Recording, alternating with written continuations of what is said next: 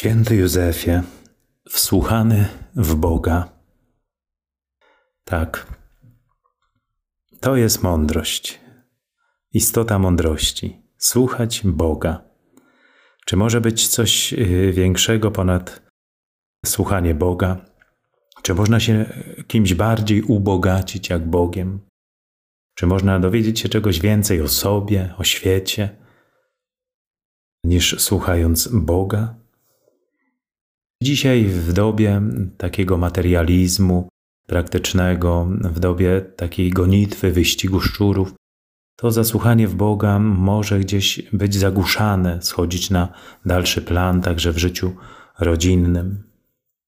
Pamiętam, jak mały Roman Brandstetter uczył się przez ojca, przez nauczyciela także, uczył się czytać Biblię, wychowany jako ortodoksyjny Żyd. Uczył się y, czytać pismo i mówił: tato, ja nie rozumiem, co czytam. A ojciec, nauczyciel też mówili do niego: to nie ma znaczenia, że nie rozumiesz. Ważne, żebyś pamiętał. Zrozumienie przyjdzie z czasem.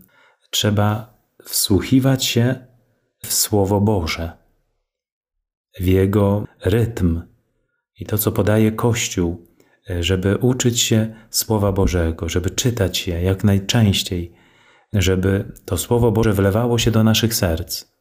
Znawcy, także bibliści, mówią, że trzeba czytać głośno i że warto w naszej kulturze chrześcijańskiej zacząć od Nowego Testamentu, ponieważ chrześcijaństwo czci osobę, osobę Chrystusa, a cały Stary Testament zapowiada przyjście Chrystusa.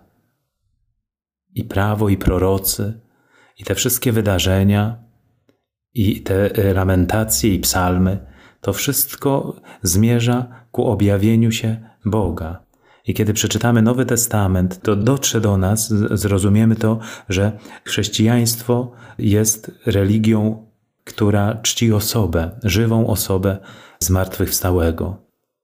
I będzie nam łatwiej po takiej lekturze Nowego Testamentu przejść do lektury ksiąg, które są dla nas trudne i oddalone także kulturowo, mentalnie, i bardziej będziemy mogli je zrozumieć i czytać głośno, i czytać codziennie, choćby jeden rozdział. Oto wsłuchanie się w Boga. Może dzisiaj ten święty Józef wszystkim mężczyznom, mężom, ojcom, kobietom, żonom, matkom przypomina o systematycznej lekturze Pisma Świętego. Bo z pustego Salomon nie naleje.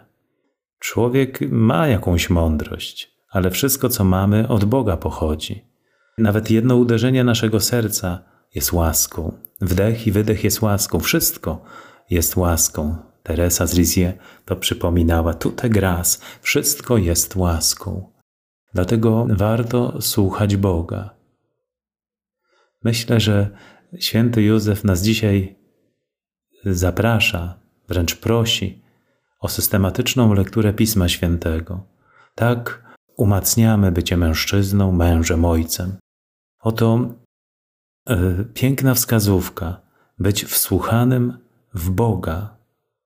Może pytanie takie, które się rodzi: w co jestem wsłuchany? Kogo słucham? Za kim idę?